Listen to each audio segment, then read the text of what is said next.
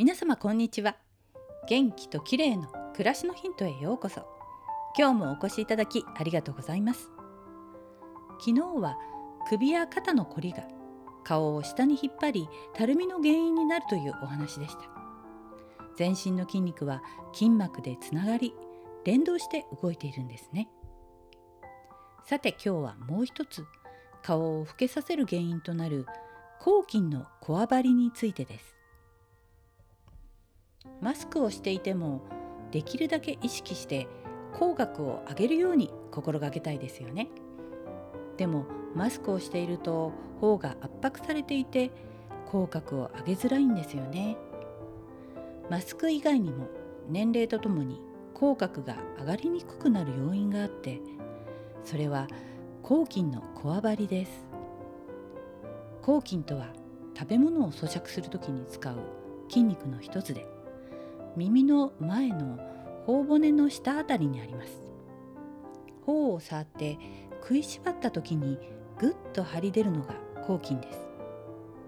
何かに集中している時や寝ている時などに奥歯に力を入れて噛みしめる癖があるとこの部分が凝ってゴリゴリしています。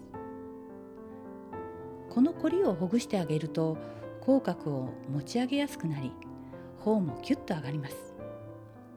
ほぐし方ですが手をグーにして指の第一関節と第二関節の間の平らな部分を後筋に当てます。垂直に圧をかけながら小さな円を描くようにマッサージします。後筋は割と広い範囲にあるので耳の横からエラにかけて少しずつ位置をずらしながら行うと良いでしょう。皮膚を動かすのではなく筋肉を捉えてマッサージするのがコツです。口の力を抜いて行います。